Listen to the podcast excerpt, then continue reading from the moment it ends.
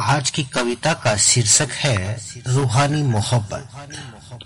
आप सब लोगों ने मोहब्बत की होगी। उस मोहब्बत में अगर जिस्म की खूबसूरती और जिस्म का जो प्रभाव है, उसको हटा दिया जाए तो वह प्यार कितना खूबसूरत हो जाता है। आप जरा एक बार मेरी नज़रों से देखिए। क्या फ़र्क पड़ता है मोहब्बत आखिरी है? क्या फ़र्क पड़ता है? मोहब्बत आखिरी है या पहली? बस मोहब्बत होनी चाहिए। बस मोहब्बत होनी चाहिए। जनाब, मोहब्बत बेमतलब होनी चाहिए। क्योंकि बहुत से लोग मतलब के लिए मोहब्बत करते हैं।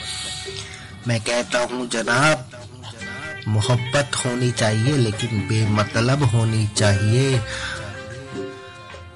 मर जाए मर जाए, पर वह कम नहीं होनी चाहिए। छुपा कर क्यों करे?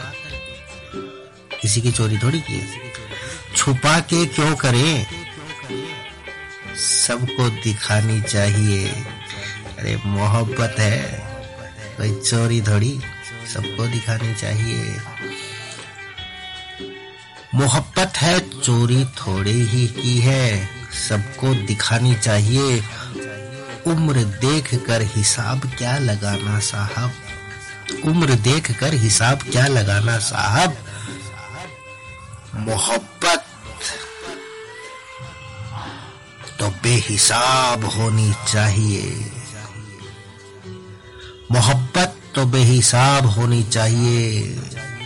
घड़ी देख देख कर नहीं होती हमसे मोहब्बत।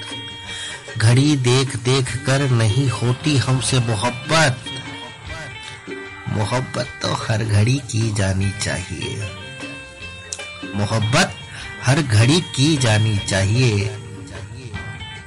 अंत तो मौत है। अंत तो मौत है।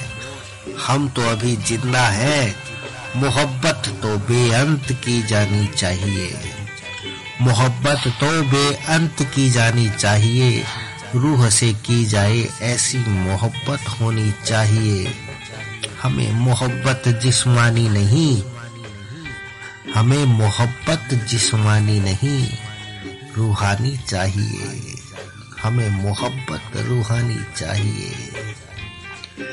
आपको यह कविता कैसी लगी? प्लीज़ अपने राय विचार प्रस्तुत करें।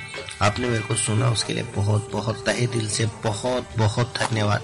आप स्वस्थ रहे मस्त रहे हर पल आप मस्त रहिए मस्त रहिए, मस्ती में। जय श्री श्री श्याम, ज़रूर कहिए।